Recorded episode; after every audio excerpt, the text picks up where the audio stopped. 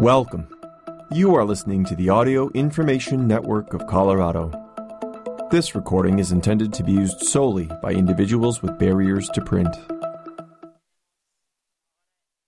Thank you for listening to the Jefferson County News for the week of February 9th, 2023. For today's reading, we will be covering the following stories The Long Way Home, our in depth look at the housing crisis. Governor stresses more housing is key to Colorado's economic health by Ellis Arnold. The Long Way Home State Leaders, Communities Search for Solutions by Michael De Yoanna.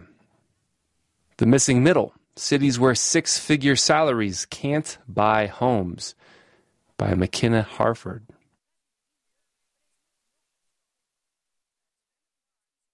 The Long Way Home Our in depth look at the housing crisis. Governor stresses more housing is key to Colorado's economic health by Ellis Arnold. If lawmakers don't act to make housing more affordable now, quote, we will soon face a spiraling point of no return, end quote. That's what Governor Jared Polis said in January during his annual State of the State address. He noted myriad problems linked to rising housing costs. People, he said, quotes, are being forced out of their neighborhoods with no hope of ever living close to where they work. That means more traffic lost time and money spent on long commutes, more air pollution, and greater economic and workforce challenges, Polis said. Polis added that rising housing prices, quote, are putting the dream of homeownership out of range for more and more Coloradans. The governor's assessment squares with the findings of Colorado Community Media in our four week series exploring what many experts say is a housing crisis one that affects practically everyone in the Denver area. Lower income workers are seeing larger chunks of their paychecks go to landlords. Young families can't find starter homes they can afford. Retirees don't see any attractive options for moving and downsizing, meaning their homes stay off the market, helping keep prices high. Just look west, Polis said in his address. In California, decades of poor planning has led to interruptions of drinking water and electricity for entire towns and cities. Average home price is over $1 million in major cities and 16 lane freeways with, quote, bumper to bumper traffic. The governor then pivoted to what he sees as solutions. Since 2019, he said billions of dollars have been invested in housing. For instance, American Rescue Plan Act funds have gone towards projects around the state, he said. And Colorado voters in November passed Proposition 123, which is expected to bring hundreds of millions more dollars to affordable housing efforts in the years ahead. Quote, but we can't just buy our way out of this, Polis added. Public officials, he said, need to break down rules that stand in the way of building more housing. That idea resonates with experts like Christy Rogers, who teaches housing policy at the University of Colorado Boulder. Where are our starter homes? Rogers said. Where's our ability to provide housing for a bunch of different income levels? Many communities need more variety. Some need more density. Housing units built closer together, she said. Housing advocates often point to, quote, the middle homes that are neither large, single family units nor big apartment complexes. The middle consists of smaller single family units and condos that get people their first foothold in home ownership, a home that they can build equity in and, as their family grows, sell and reinvest the profits to upgrade to a bigger one. The governor appears to be headed in a direction where that kind of market is more possible. He said he wants to, quote, legalize more housing choices for every Coloradan while protecting the character of the state. Yet it is an idea marked mostly by the sweeping language of the governor's speech, at least for now. Colorado Community Media asked for the governor for more details since his address. In one statement, the governor said only that, quote, across our state we need more housing for purchase and for rent at a lower price. And I look forward to working on all ways we can help make this happen. In another sign, the governor touted Lakewood's quote, forward looking vision after he visited an apartment complex that includes some below market rate units and sits next to an RTD rail line. Big spending. Another hint at what the governor wants came in response to questions after his State of the State address. Polis said that he doesn't want the state to get mired in age old local debates over what the ideal mix is between affordable and market rate housing. There is no state AMI figure that works for Summit County, for Denver, and for Boulder, Polis said, in a reference to area median income, a measure often used to determine who is eligible for housing assistance. However, the mix of new homes might look Colorado is wading deeper into spending to boost the supply of less costly housing. Just days before the governor's speech, the state announced a new program expected to help create up to 5,000, quote, high quality, low cost housing units over the next five years. The Innovative Housing Incentive Program directs funding to Colorado based housing manufacturers in an effort to boost the supply of houses that aren't built traditionally. That includes modular homes or factory made houses that are assembled at the location where the homeowner will move in.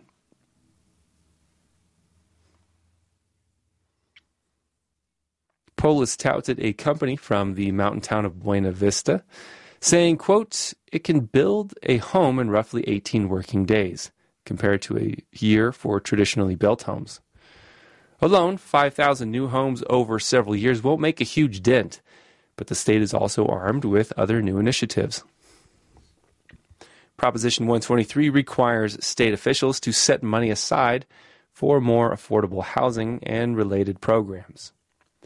The money could go toward grants and loans to local governments and nonprofits to acquire land for affordable housing developments. Funds could also go to help develop multifamily rentals, including apartments, and programs that help first time homebuyers, among other efforts. As Proposition 123 ramps up, eventually about $300 million a year will be spent around the state on such efforts. Polis also office also highlighted how millions of dollars in federal economic recovery funds were spent amid the response to the coronavirus pandemic.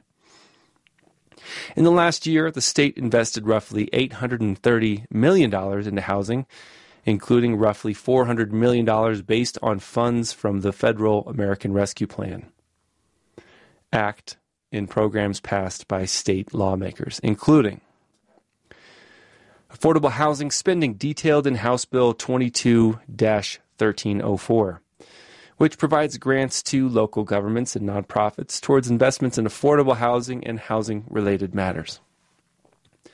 A loan program under Senate Bill 22159 to make investments in affordable housing.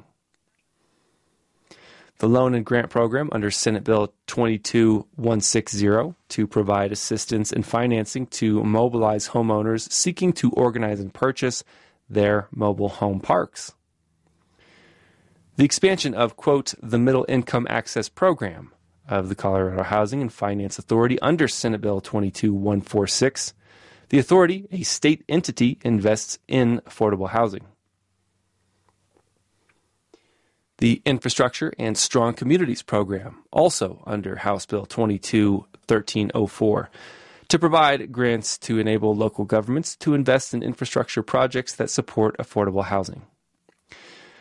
Those investments build upon an additional $460 million in emergency rental assistance, $180 million in homeowner assistance, and $7 million in vouchers that Colorado also invested using federal funds, the governor's office told CCM.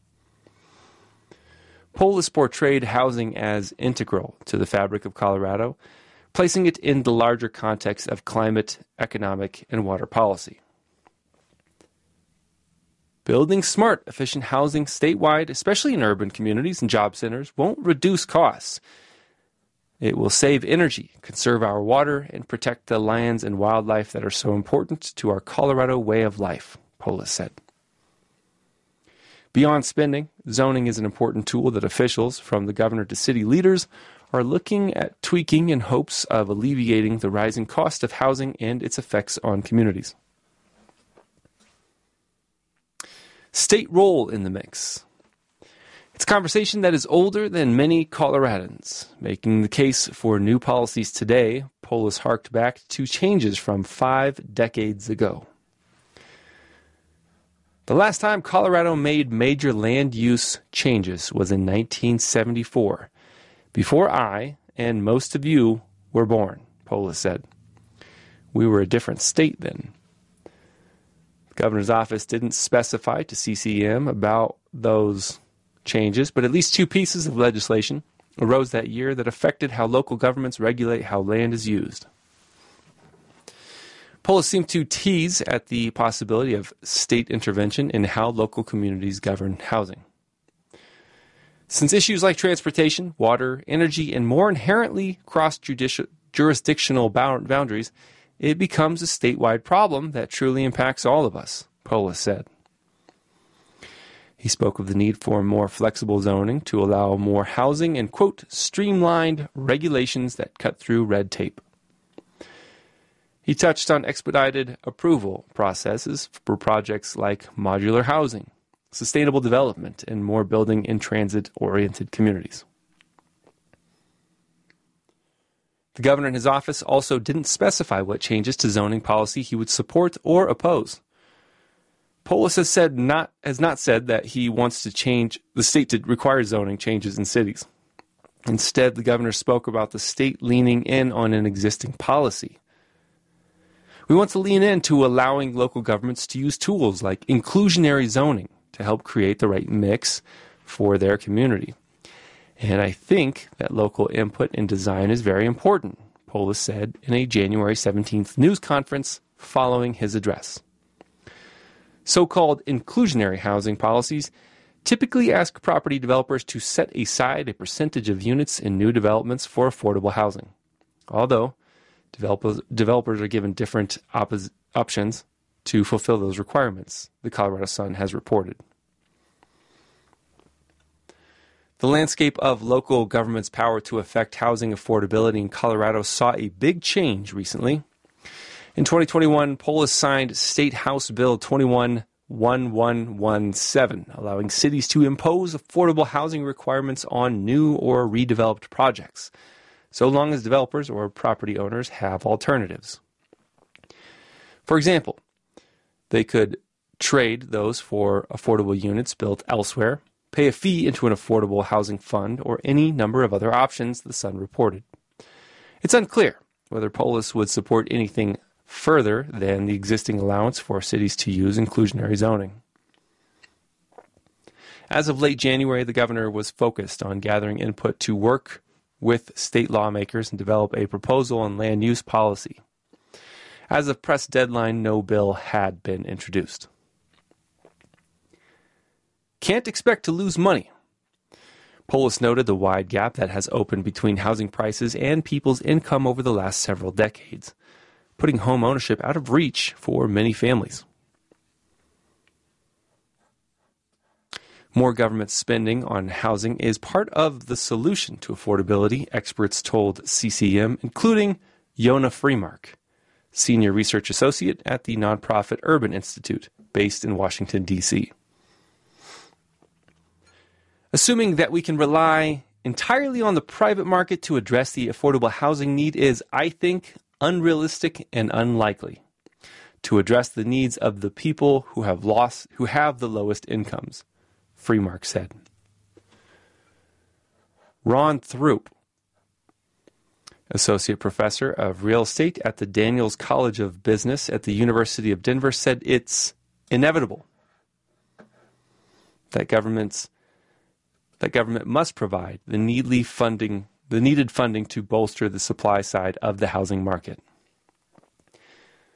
We do things on the supply side, but it's not enough. Throupe said, and you can't expect a developer to build something and lose money.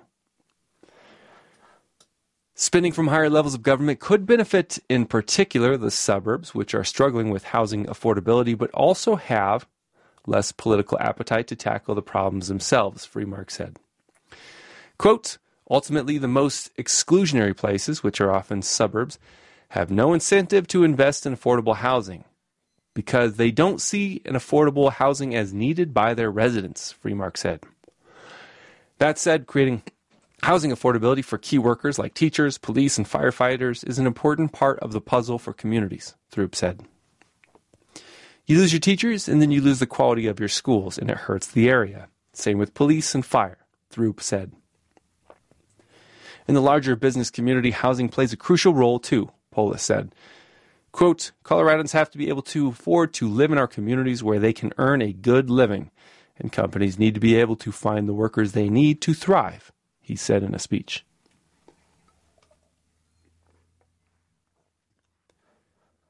We are not California.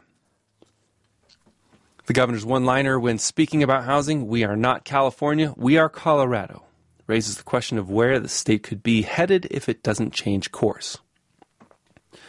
Net migration, the difference between the number of people coming into and the number of people leaving an area, has long been positive in Colorado.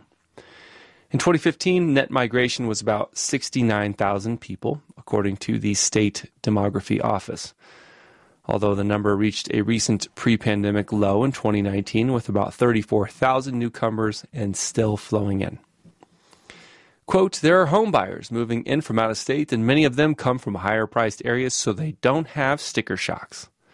Throupe said, speaking uh, to the sustained high demand and high prices in Metro Denver. Looking to the future, Throupe doesn't think the Metro Denver housing market is on a similar trajectory that large metro areas such as New York City and San Francisco have experienced in terms of high housing prices. New York is a coastal city and a financial center. Same with several California cities. San Francisco. We'll never be that. We're our own animal, Throupe said. The choice between those cities and Denver, pricing wise, has been extreme. It'll tighten up. It'll never be their prices, but it'll tighten up, Throupe added. Freemark noted that geographically, Denver has less of a physical barrier to new construction than in places like San Francisco, and that New York City is largely surrounded by water. Rogers, the teaching assistant professor in the program for environmental design at CU Boulder, described the Metro Denver housing market's future in terms of uncertainty. I think that we are in a place we've never been before. So I can't extrapolate the future from that, Rogers said. I feel like we're in unknown waters.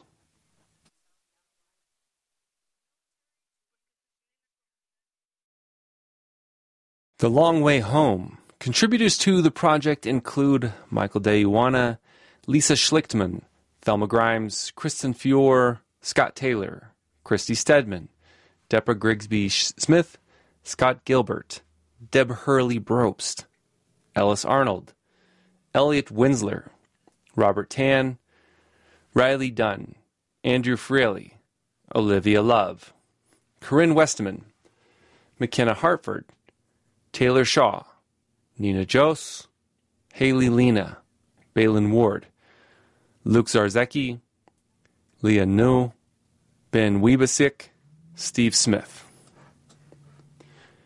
State Leaders Communities Search for Solutions by Michael De Yoanna. For a month, our reporters and editors brought you stories of your neighbors, your would be neighbors, and even people who struggle to survive under bridges. We are all affected by the rising costs of housing across the Denver area. The problem is clear Prices for homes and rents have skyrocketed in recent years, and though the trends show signs of leveling out, prices are nothing like they were just a few years ago. Jumps in values of hundreds of thousands of dollars were common in the past five years. For instance, in Brighton, northeast of Denver, and Littleton, to the south, home values rose $225,000 to $300,000, respectively between 2017 and 2022. Renters are also giving more of their paychecks to their landlords. Experts at Denver based Root Policy Research, which studies housing issues, say 700,000 Colorado families are, quote, cost burdened. The term describes households that devote 30% or more of their income to rent or mortgages. Alarmingly, even families earning as much as $75,000 can be considered burdened. This week, we look at potential solutions, starting with some espoused by Jared Polis, the Democratic governor, who last month surprised us with his intense focus on housing during his annual State of the State address. Colorado, quote, will soon face a spiraling point of no return, end quote, if housing remains on the course that it is now, Polis said. Senior reporter Ellis Arnold rushed to the Capitol for Polis news conference after the speech, getting a few off the cuff answers. Billions of dollars have already been spent in recent years to make housing more affordable, the governor says. He highlighted Federal American Rescue Plan Act funds, the stimulus that came during COVID-19 pandemic. Also, Colorado voters in November decided to earmark hundreds of millions of dollars a year through Proposition 123, which backs local housing affordability efforts. Yet, for all the tax dollars involved, the governor says we can't just buy our way out of this. Local rules, like zoning, need to be addressed too, he said. Experts have told our reporters the same. Reporter McKenna Harford looks at how changes to zoning, among other strategies, can make housing more affordable. Meanwhile, reporter Luke Zarzecki looks at how the development of our cities contributes to health harming pollution and how ideas like better planned transit can improve our air and reduce climate change. Reporters Balin Ward and Steve Smith look at tiny homes and how difficult it can be to find a home even with some help. In the end, there is no one, no one solution. And frankly, the problem looks like it will continue and potentially worsen in the months ahead. Yet we acknowledge efforts to reverse the trend, including collaborations between federal, state, and local officials on myriad projects in our communities.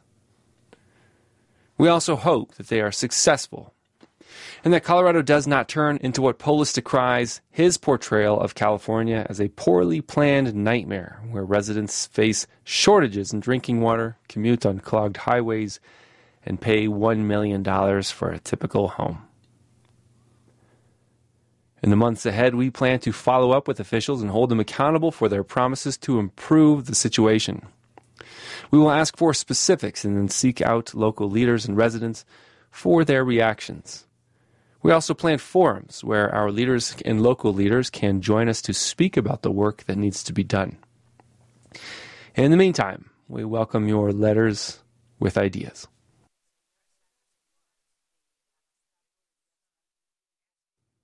The Missing Middle Cities Where Six Figure Salaries Can't Buy Homes by McKenna Harford.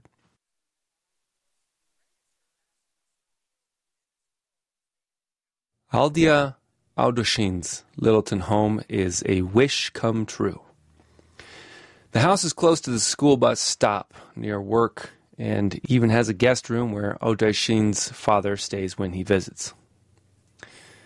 We have good neighbors who have children the same age, so they play together, and I'm so happy here, Odashin said. Originally, originally from Tizi Ouzou, Algeria, Odashin, her husband, and two children moved to Littleton in October 2020. In Algeria, Odashin's family lived in a house they could afford on her and her husband's incomes as French teachers.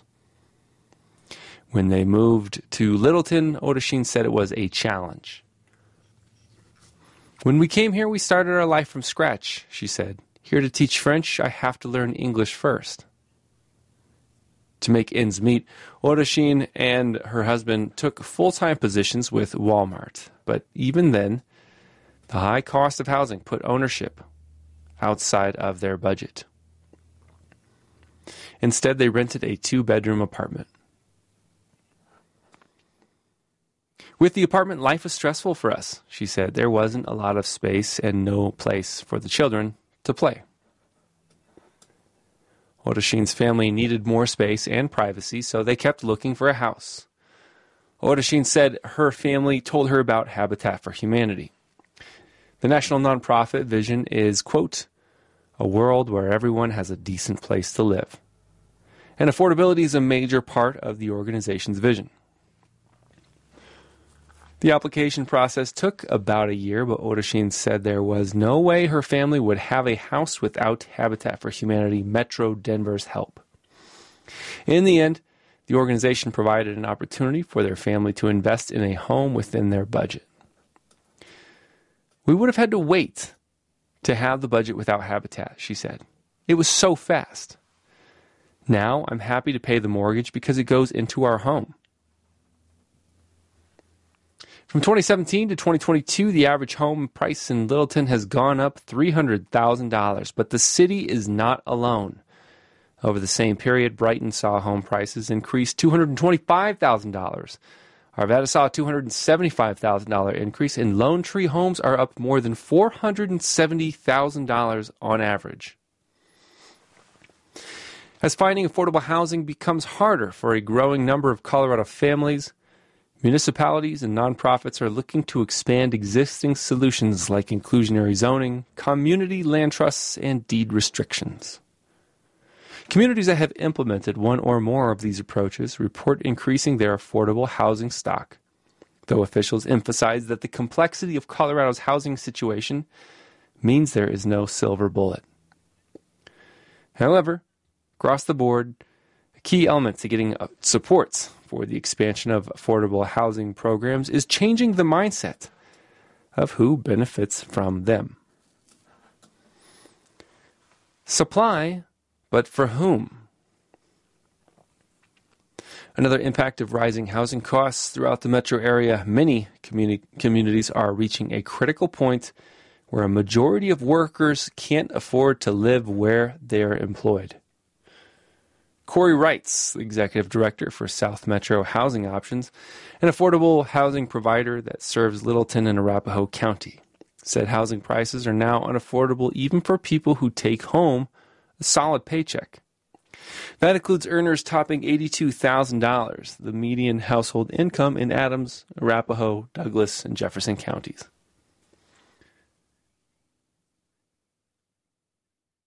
According to data from the Colorado Housing and Finance Authority.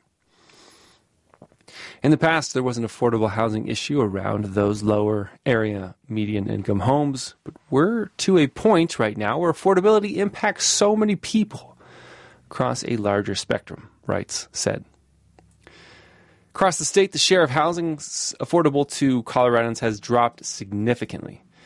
In 2021, just 51% of the state's housing stock was affordable for median income earners. That's down from 76% in 2015, according to research from the Colorado Future Center, a nonprofit research group out of Colorado State University.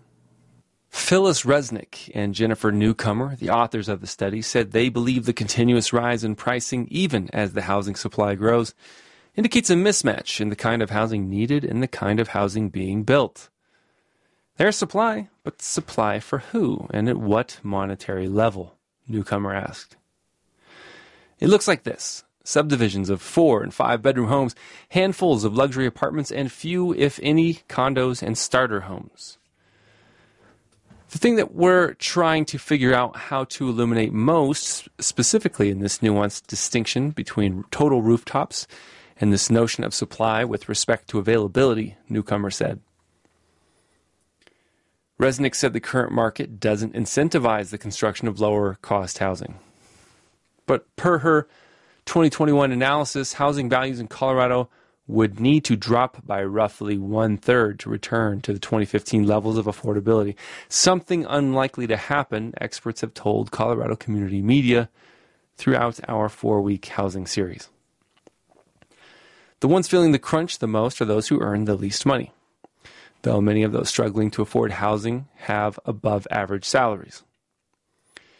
I suspect when we finish our research, we're going to find that housing that is affordable to people who are closer to the economic margins is sort of not feasible in the sense of being profitable for the folks who need to be out there building that housing, Resnick said. A golden gap.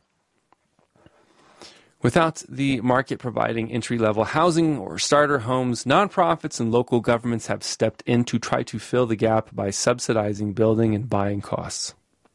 An extreme example is the city of Golden, where 95% of its workforce lives outside city limits. Just this month, the city applied for a grant to support a $65 million partnership with Habitat for Humanity to construct 120 for sale condos and townhomes for residents making 80% of the area median income for households. That's roughly $65,000 for an individual and around $93,000 for a family of four. Golden recently completed a housing needs assessment in October, which found that both housing prices and rent increased exponentially in less than a decade. The cost of the average house in the city doubled between 2015 and 2022. For the first half of 2022, the average single family home sold for $1 million, up from $533,000 in 2015.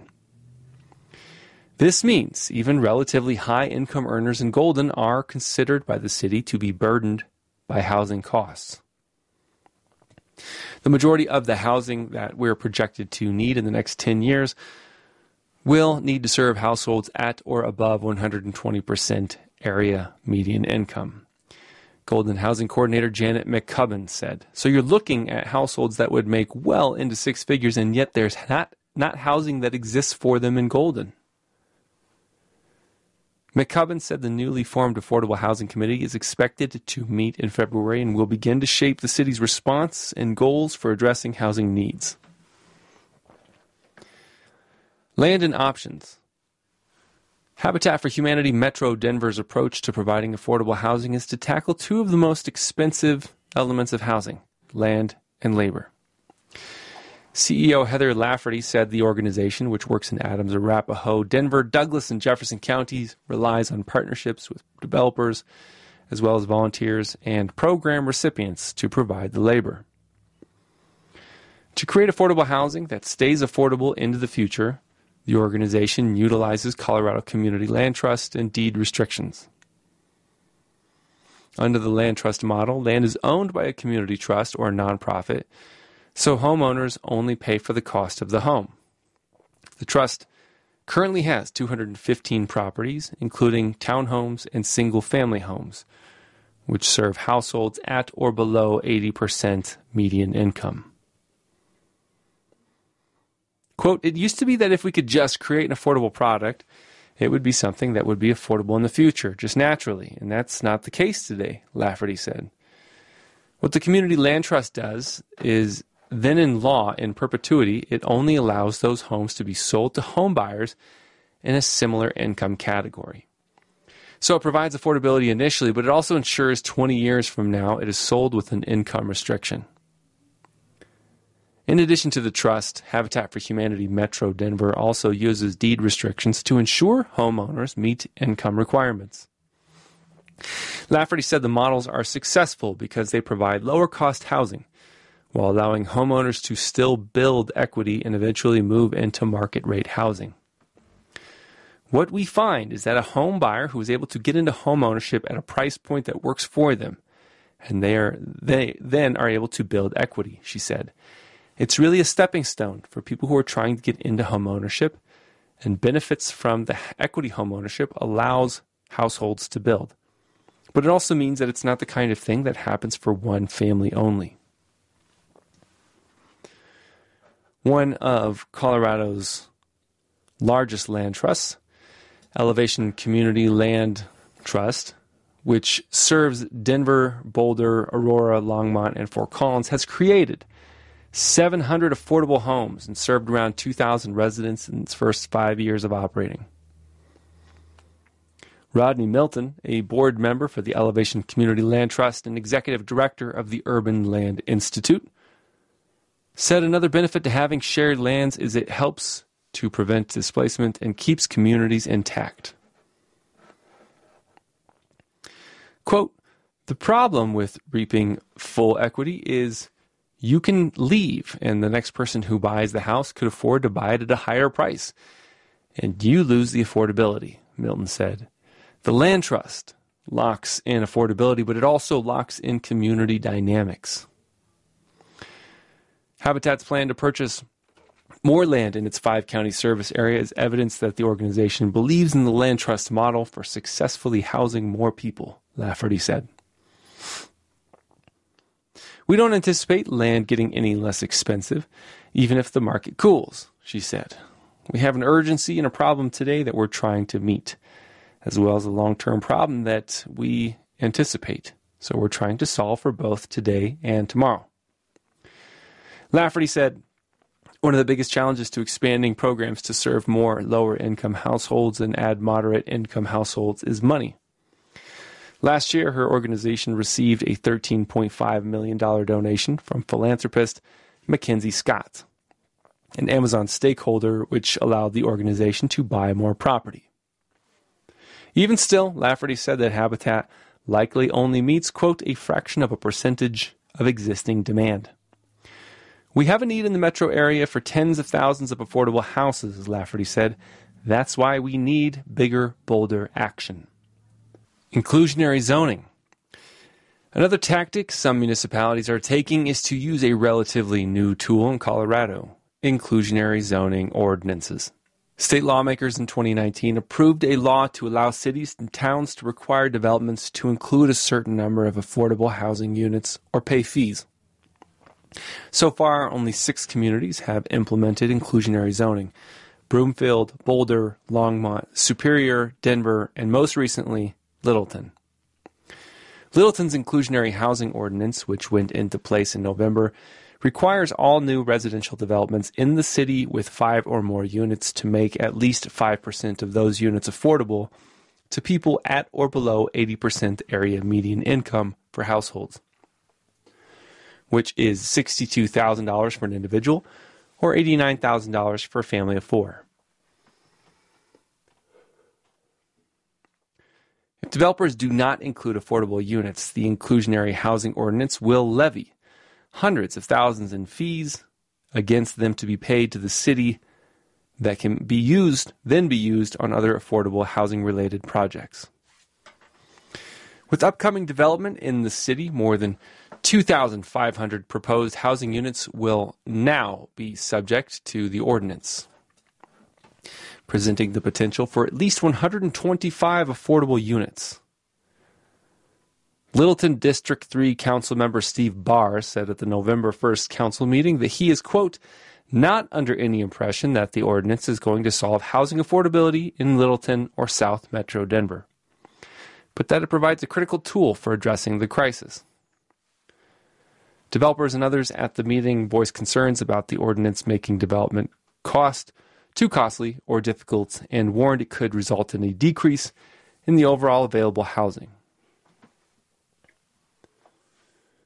Morgan Cullen, Director of Government Affairs at the Home Builders Association of Metro Denver, told the Littleton Council that the ordinance could burden developers to the point where projects wouldn't be profitable, resulting in no new developments. Quote, the additional affordable units required by this ordinance will not be built if developers and builders decide that Littleton is not a suitable place to invest in the future, Cullen said. However, Broomfield Housing Programs Manager Sharon Tessier said in an email that its inclusionary housing ordinance has resulted in 580 affordable rental units and 43 affordable for sale homes in two years.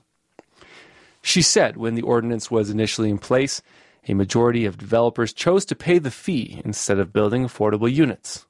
Quote, it allowed us to provide seed money to our new independent housing authority, the Broomfield Housing Alliance, and other critical affordable housing projects, she said. However, we recognized that we needed to make some adjustments to our original approach, both based on the initial data from the program as well as through comments from developers, other stakeholders, and the community that create better and more balanced opportunities for developers to provide on site units while still providing the option to pay the cash in lieu fee. The original ordinance required for sale single family home developments with more than 25 units to restrict one tenth of the units to 80% of area median income or pay a fee in lieu. The new ordinance, updated late last year, requires for sale single family home developments with more than 25 units to restrict 12% of the homes to 100% area median income. It also increases the fee in lieu based on market rate adjustments. Tessier said the reason the inclusionary housing ordinance was implemented in 2020 was to provide the chance for more people to live where they work. The idea was to expand housing affordability and to target those households that typically fall in the middle of the housing needs spectrum, meaning it would benefit those who are low middle to middle income earners, she said. In other words, it assists essential workers like the people who teach our children, who fight fires, and keep our city safe. Nina Joss, Rob Tan, and Corinne Westerman contributed to this story.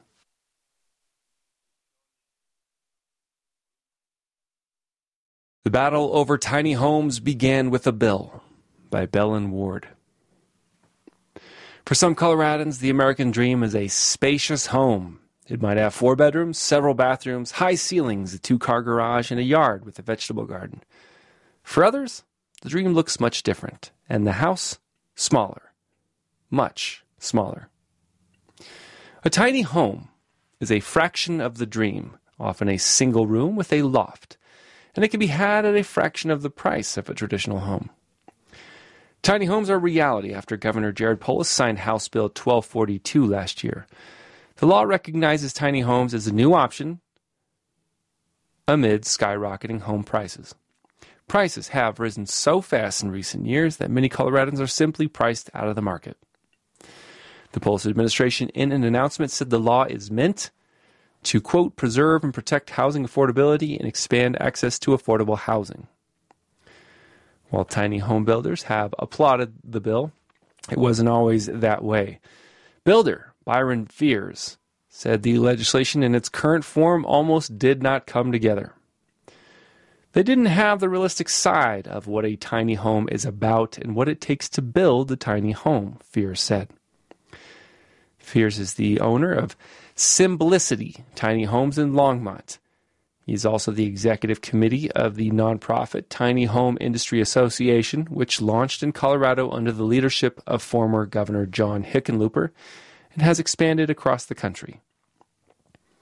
But Fears said the original draft of the bill had the potential to put tiny home builders out of business. He turned to State Representative Kathy Kipp, Democrat of Larimer County, one of the bill's sponsors. We did a Zoom call the next day and then another Zoom call the following day with more people involved, Fear said. Boon to the industry. Eventually, changes to the bill came and the industry got on board. The industry looks at tiny homes as a boon to the state's tight housing market, and they're supported by a movement. Tiny house advocates who emphasize the environmental and personal benefits of living in smaller spaces. The dwellings can be as large as 400 square feet, but many are much smaller. Some cost around $50,000, with prices ranging up to $200,000 depending on size and amenities. Affordable especially when compared to median Colorado home prices that are well above $500,000. Like regular homes, they must pass a code inspection to hook up to the water, sewage, and utilities. The new law also addresses manufactured homes, also known as mobile homes, simplifying contract and disclosure requirements and establishing a raft of standards from escrow to inspections meant to protect homeowners. Fears said other Fears said legislators and others worked closely with builders too. The new law relies on 2018 International Residential Code model, building codes written by builders around the world and adopted by individual counties, cities, and towns. The IRC's Appendix Q specifically addresses tiny homes and spells out the size and shape of the building's stairway standards, lofts, and doors. From industry to county. It all may sound dull, but those residential codes are the bread and butter of the business because they standardize tiny homes, giving builders, local communities, and buyers an idea of what they can expect. But writing the codes for national industry standards is one thing, getting counties to change zoning laws is another. The new state law simply makes it possible for county officials to adopt tiny home rules of their own, Fear said. It's still going to take a lot of work to get the different counties to adopt the Appendix Q IRC, which is what most of the building requirements will be based around, he said. Fear's group met with officials in Adams County and said they were not interested. Adams County officials provided no comment when contacted by Colorado Community Media. Fear said other counties are amenable to the idea.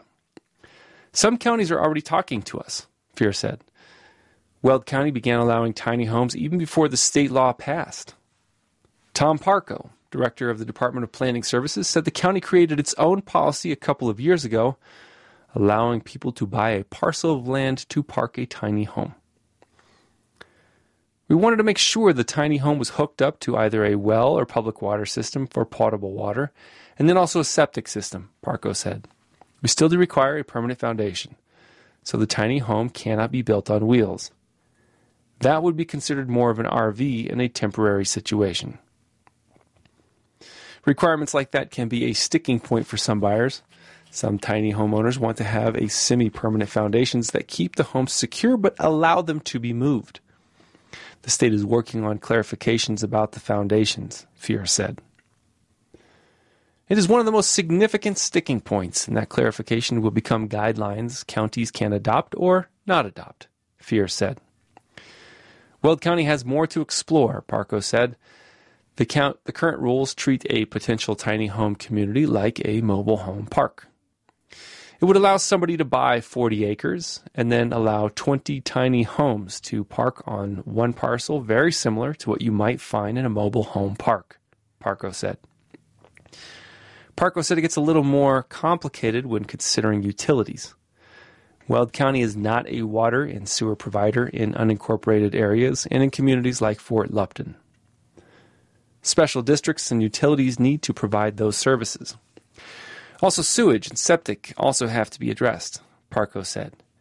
It's those types of things we're kind of batting around a little bit to accommodate more of a tiny home community. But we certainly allow tiny homes in Weld County if it's just one per parcel. With tiny home living an option, Parko recommended contacting the local planning and zoning department in the county where you are interested in living before making a purchase to ensure they're allowed. Home sweet tiny home. But for residents and buyers of tiny homes, all the regulatory wrangling is worth it. Sandy Brooks is one of those people. She was 75 years old when she purchased her tiny home in 2019. I'm older than most, and tiny homes are wonderful for older people, she said. I would rather buy a tiny home and live in it for many years than pay a lot for independent living. I feel like I'm living independently now. Brooks described her tiny home as akin to a small apartment. It has a bedroom, closet, living room, and office space. It even has a kitchen with a dishwasher and a bathroom with a washer and dryer. It has all the amenities, Brooks said. I love it, don't regret it, and I'm grateful. I love my location. I live in Durango on the side of a mountain. It's beautiful. Brooks said her place is perched along tw- alongside 24 other tiny homes Quote, an engineer, therapists, and retired people live here, and our community helps each other out, Brooks said. We all communicate and respect each other, and it is a wonderful place to live. Thank you for listening to the Jefferson County News. I'm Gregory Haddock. Your regularly scheduled program is not available at this time. Please enjoy this special broadcast on AINC. Thank you for joining us for Denver Metro News. My name is Dave Dell. Today, I'll be reading articles from Denverite and Westword. From Denverite, I'll be reading Westwood's Jules Mendoza, who describes work as cultural surrealism, now has his own studio, by Isaac Vargas. And Not Funky Room Renovations Are Coming to the Convention Center's Hyatt Regency, by Kyle Harris. From Westword, I'll be reading Bark But Don't Bite Share Your Wolf Reintroduction Thoughts with Colorado Parks and Wildlife by Katie Cheshire. And Welcome to the World Eight Photos of the Denver Zoo's Baby Sloth by Chelsea DeCane Jerebeck. I'll finish up the hour with other articles from Westword. These first two articles are from Denverite. Westwood's Jules Mendoza, who describes work as cultural surrealism, now has his own studio by Isaac Vargas. It was only a matter of time before Julio Mendoza, artistically known as Jules, opened his own studio. Mendoza, originally from El Paso, Texas, in Ciudad Juarez, has been an artistic wanderer of sorts, offering his services as a muralist and collaborating with local businesses to fund his dreams of being a full time artist. We caught up with Mendoza at his new studio in Westwood as he marked the career milestone with a soft opening this past weekend. A little while before visitors arrived, Mendoza's partner was busy trying to wrap prints that would be up for sale while he tidied up and made sure his standing heater was warming up the cozy space. The small studio, located at 3800 Morrison Road, can fit about 10 people comfortably before they have to Tetris their way around the space. Its walls are lined with Mendoza's works, like a hand embellished canvas print of a bison that he originally used as a mural for Far Out Mural Fest in 2022. Mendoza's art delves into Latinidad through interpretations of Aztec and Mayan culture and snapshots of foods and other items familiar to many Latino households, like elote, trompos, and lots of children. Wildlife also plays a role in his art. There was a time when it was difficult for Mendoza to describe his art to people. Eventually, he landed on describing it as cultural surrealism. My art is very rooted in my culture and mixes my childhood memories with bright colors, Mendoza said. And if you look long enough, it sometimes feels like the colors begin to move on their own. Mendoza, 32, can now display that work in Westwood, a place that's been his home for several years thanks to help from Revision, a nonprofit in the neighborhood which offers space at its Rise Westwood campus affordable for local artists. Mendoza is excited about the chance to experiment with projects in a space he can finally call his own. While the studio is officially in use, it will only be open to the public on special events and some first Fridays. Mendoza said he would let his social media followers know when they can visit. Last year, Denverite spoke to Mendoza about one of his first murals in Denver that he painted at Lupe's Auto Body on Mississippi and Sheridan. He did not have a portfolio of murals at the time. When he asked the owner for permission to paint a mural on his wall, the owner agreed and said, Yeah, as long as you don't paint anything gang related. Mendoza has experimented with digital projects and plans to keep working in that space. One of Mendoza's plans for the studio is to use the space to develop his podcast, Arte in Spanglish, a bilingual podcast that will cover all things art with other creators in the city. He wants to invite artists and collaborators into his studio to have dialogues about their own creative processes and careers. A year ago, in partnership with Raices Brewing Company, Mendoza designed three NFTs for the local brewery he admits that he is still unsure about the concept of digital art, but he does understand the need to be innovative in a competitive market. It shows when the art you make is real, or if you are just following trends, Mendoza said, admitting that he is still coming to terms with the desire to authentically create and his need to financially support his career as an artist. Aside from painting, he also hopes to learn how to create custom rugs using a technique known as tufting. When asked how he felt about the future of his art career, he was quick to credit the Westwood community for embracing him with open arms over the years. He's excited about the opportunity to add to the fabric of what businesses like Cultura Chocolate and Ana Maria Studio are doing on the same street. It feels like community, Mendoza said, and that is all that matters. Not funky room renovations are coming to the Convention Center's Hyatt Regency by Kyle Harris. The Denver Convention Center Hotel Authority is getting ready to launch a massive room renovation at its Hyatt Regency Hotel at the Colorado Convention Center. The building, a brainchild of Mayor Wellington Webb's administration, opened in 2005 and has had several renovations since. At 38 stories, the building is one of the tallest in the city, and that's a whole load of rooms to rework, 1,100 to be precise. Such room renovations are a massive endeavor and a massive pain. Every seven or eight years, you do a minor room renovation, and every 15 to 20 years, you generally have to do a major room renovation, said Bill Mosher, CEO of the Denver Convention Center Hotel Authority.